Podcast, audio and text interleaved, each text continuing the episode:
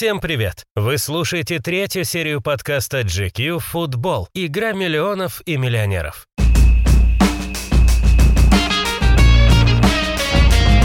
В прошлом выпуске мы разобрали одно из самых ярких футбольных десятилетий. Время, в которое блистали Ференс Пушкаш, Лев Яшин и Пеле. Но сегодня мы, как и обещали, сосредоточимся на Западной Европе. Ведь именно там, в 1970-е годы, футбол развивается активнее всего. На европейской карте появляется Аякс, который начинает проповедовать тотальный футбол. А также мир встречается с золотым поколением сборной ФРГ и двумя совсем не похожими друг на друга звездами – Йоханом Кройфом и Гердом Мюллером.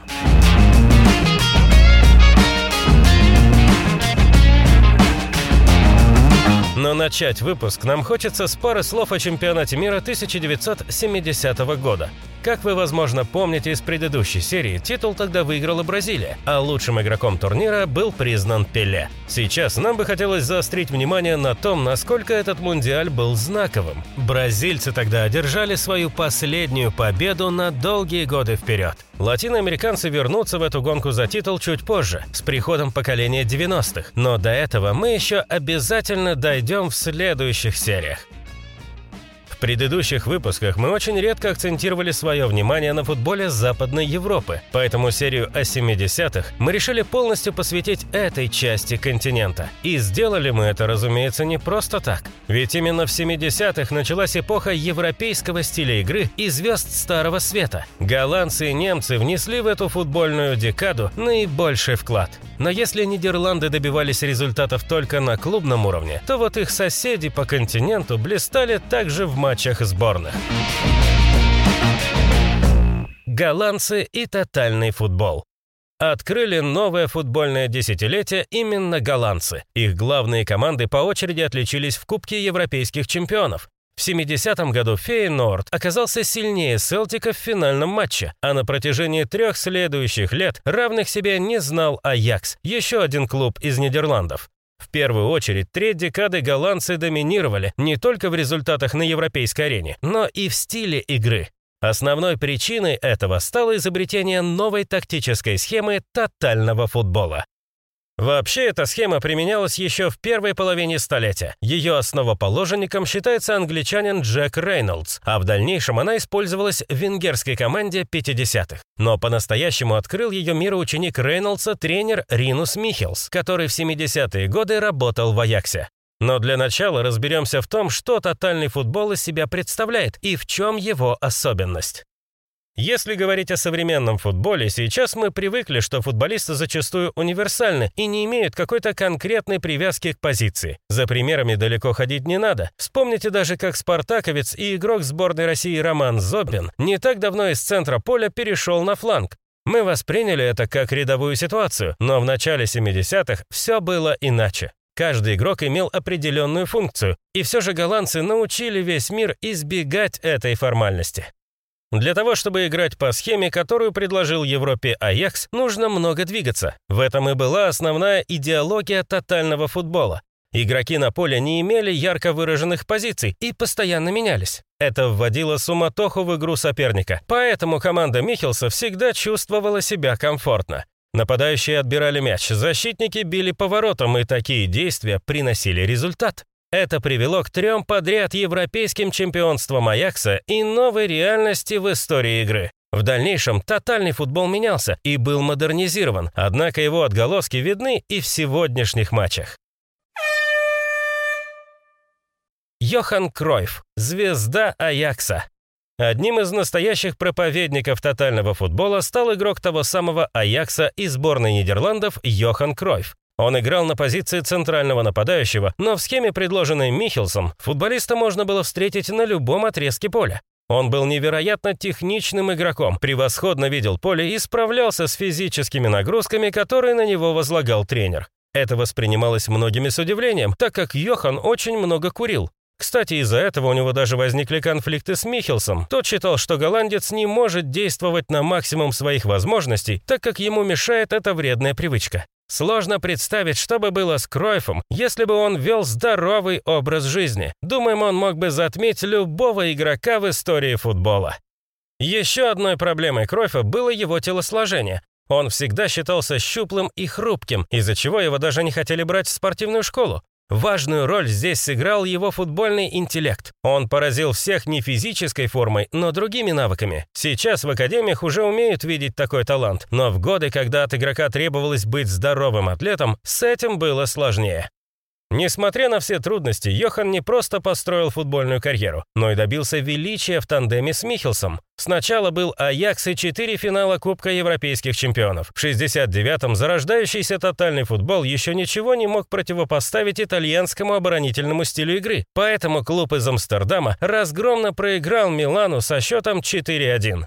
Кройф играл в том матче, но практически ничем не запомнился, как и два года спустя, когда Аякс все-таки победил в турнире. Зато в 72-м Йохан помог защитить своей команде титул, но уже без Михелса. Специалист покинул клуб и отправился в Барселону, а команда использовала его наработки и продолжала играть в тотальный футбол. В игре с Интером Кройф оформил дубль и ознаменовал победу голландского стиля над итальянским Катеначо. Именно так о том финале говорили местные газеты. Спустя год Аякс с Кройфом оформил турнирный хэт-трик, выиграв Кубок Европейских чемпионов в очередной раз. В финале снова была побеждена итальянская команда. На этот раз Ювентус. Голландцы стали вторым клубом в истории, который смог выиграть больше двух европейских кубков подряд. Ранее это удавалось сделать только Реалу с Пушкашем и Ди Стефану, о которых мы рассказывали в предыдущих выпусках. Но на этом история великого Аякса подошла к концу. Кройф воссоединился с Михелсом уже в Барселоне. Спустя годы он вернулся в родной клуб и вновь помог ему выиграть два чемпионства. Вот только закончилась та история не лучшим образом. Йохан поругался с начальством и был вынужден покинуть Аякс. Он присоединился к Фейнорду, главному сопернику амстердамцев. Привело это к очередному чемпионству Кройфа, уже в статусе игрока совсем другой команды. После этого он решил завершить карьеру. Кройф al interior del área, ratalla los culturales, Кройф, Кутырья, Кройф, гол, гол, гол, гол, гол, гол, гол! Кройф в Барселоне.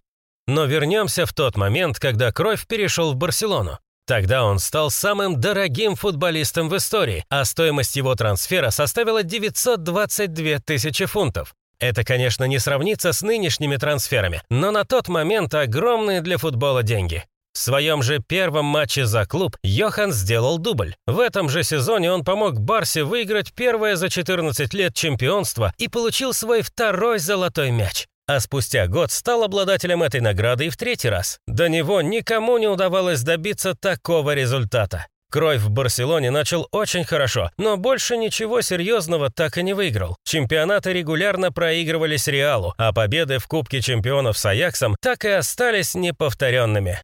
Гораздо больше для испанского клуба Кройф сделал уже в другой роли. Будучи тренером Барселоны, он реформировал тотальный футбол и представил его реинкарнацию. В 90-е он построил команду, которая смогла впервые в истории синегранатовых добиться победы в Кубке чемпионов. Кройф стал его обладателем и как игрок, и как тренер. На тот момент Йохан был третьим специалистом, которому это удалось.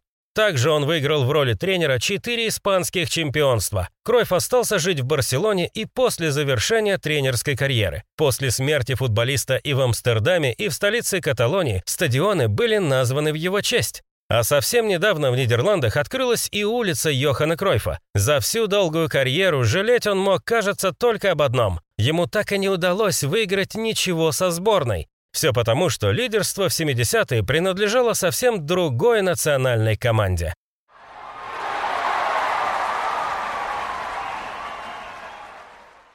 Немцы – лидеры мирового футбола. Немцы подбирались к мировому европейскому чемпионству еще в предыдущем десятилетии, но добиться настоящего триумфа смогли только в 70-е. Сначала был чемпионат мира, где сборная ФРГ заняла третье место. Там лучшим бомбардиром признали Герда Мюллера с десятью голами. После этого достижения он даже получил золотой мяч, который так и остался единственным в карьере немецкого форварда. На следующих крупных турнирах немцы уже праздновали победы. В 1972 году в Бельгии был выигран чемпионат Европы. На нем немцы разобрались с бельгийской сборной и командой СССР. В финале дважды отличился все тот же Герт Мюллер. Он вновь стал лучшим бомбардиром и игроком турнира.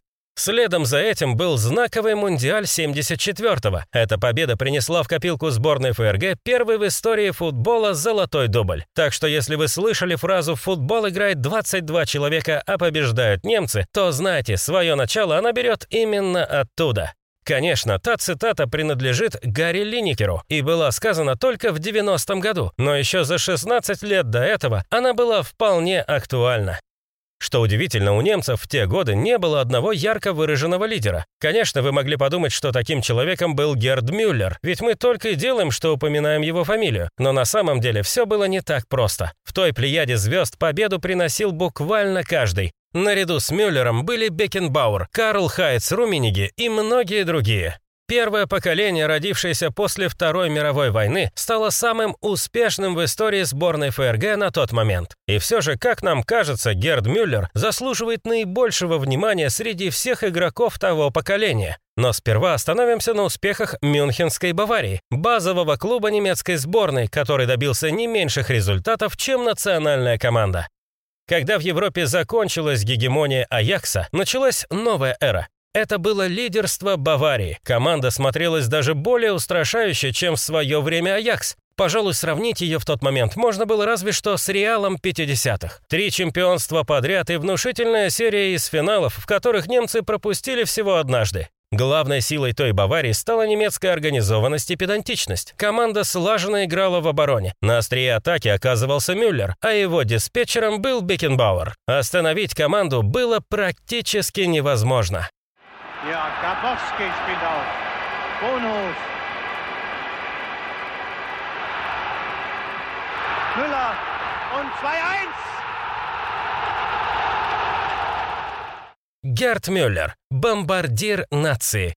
Мы уже рассказывали вам о главных карьерных достижениях Мюллера, поэтому давайте уйдем от сухих фактов, сосредоточимся на том, каким он был футболистом. Партнеры Герда по команде всегда отмечали его невероятное голевое чутье. Он был самым настоящим форвардом в классическом понимании этого слова. Это был уже не тотальный футбол, в котором нужно было быть универсальным и стараться выполнять свою роль. Тут каждый делал свою работу на поле, а задача у Мюллера была самая очевидная – забивать голы.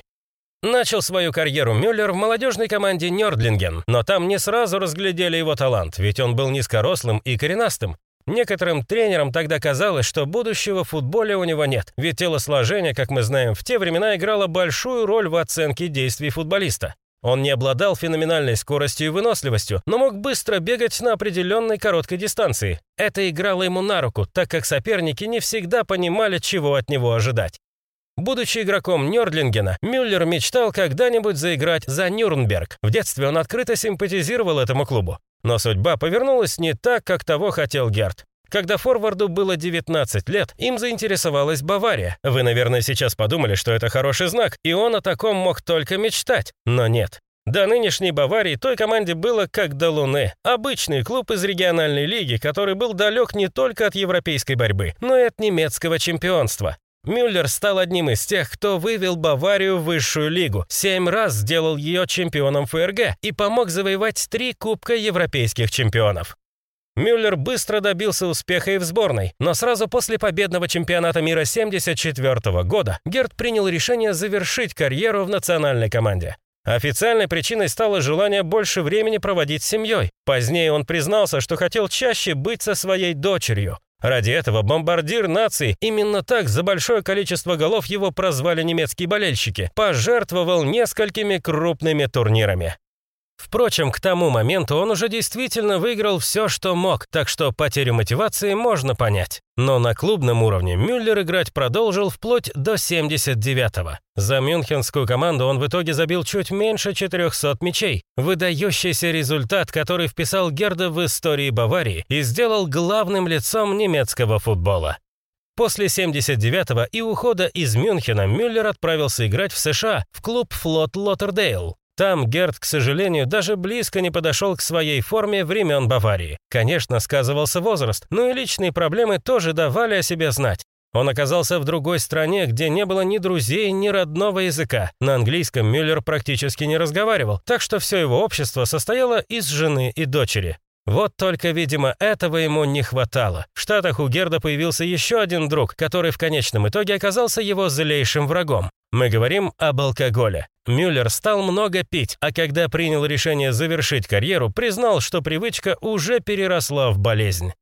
Друзья из Германии и бывший клуб решили, что Мюллера нужно спасать. Они помогли ему пройти реабилитацию и устроили на работу в Баварию. Там Герд сначала работал с детской и любительской командами, а потом дошел до тренерского штаба второго состава мюнхенцев. В нем он проработал больше 20 лет, вплоть до 2014 года. По состоянию здоровья эту работу ему пришлось оставить. И вот уже пять лет от Герда нет никаких хороших новостей. Он тяжело болен и страдает от потери памяти, но воспоминания о нем все равно живут в сердцах немецких болельщиков.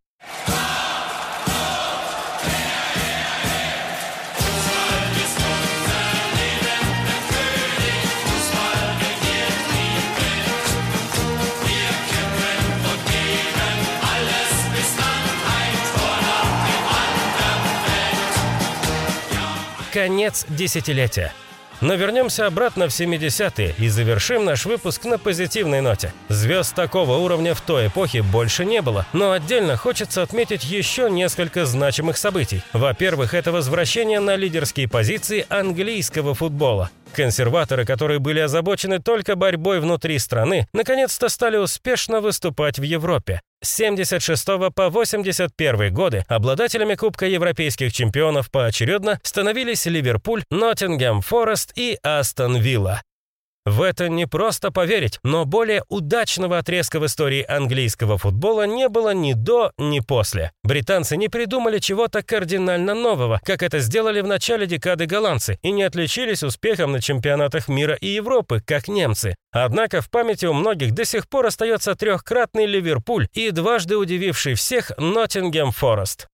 Отдельного упоминания стоит и чемпионат мира 78 года, Тогда победу впервые в своей истории одержали аргентинцы с великолепным Марио Кемпесом.